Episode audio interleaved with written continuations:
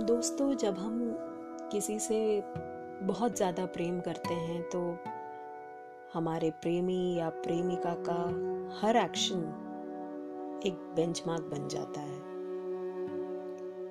उस बेंचमार्क से कोई और अच्छा कभी कर ही नहीं सकता। तो ये ख्याल के साथ एक प्रेमी अपनी प्रेमिका को क्या कहना चाह रहा है एक गज़ल में मैंने पिरोने की कोशिश की है? बरसातों का ये पानी देख रही हो। सूरज पर बेमानी देख रही हो। एक अदा से हमको कत्लेआम किया। खुद ने जो की शैतानी देख रही हो।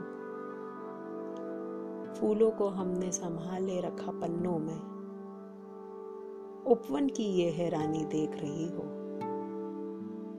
दुल्हन की मेहंदी सरहद पार लड़ेगी।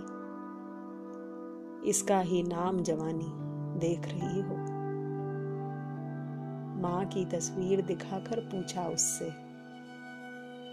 ऐसी होती हैरानी देख रही हो?